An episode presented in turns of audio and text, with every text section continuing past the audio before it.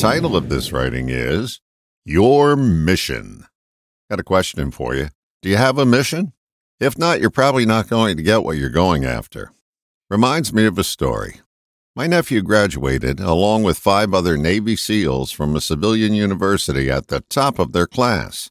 The admiral who spoke at the commencement gave a credible reason for that. He said, SEALs are trained to be mission oriented. They methodically move through their mission, completing one objective, then close the door and move on to the next piece. They repeat that process until it's mission accomplished. There's a major lesson in there for the rest of us. Unless what we're aiming for is a mission, we're more than likely going to miss the mark repeatedly. It's what I affectionately refer to as the nice to have syndrome. Picture, if you will, a horizontal line in your mind that goes from 0 to 100.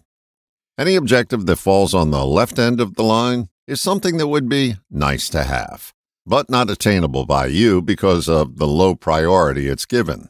Now, Contrast that with something you have listed closer to the other end of the scale. That's known as if I don't get this, I won't be able to breathe. When you're there, you're in mission territory. Nice to have objectives are great talking points, but lack passion. We can blab about them until we run out of air, but they won't take flight until they're on the right end of our scale. Is there something that's been eluding you your entire life? It's a safe bet it's been waiting around in the shallow end of the pool all these years. If you truly want it, it requires a deep dive into Missionville. If it doesn't take on that importance, you'll forever stew about what's not available to you. The invisible sign you'll wear around your neck says, Gone fishing, instead of, I'm on a mission. All the best, John.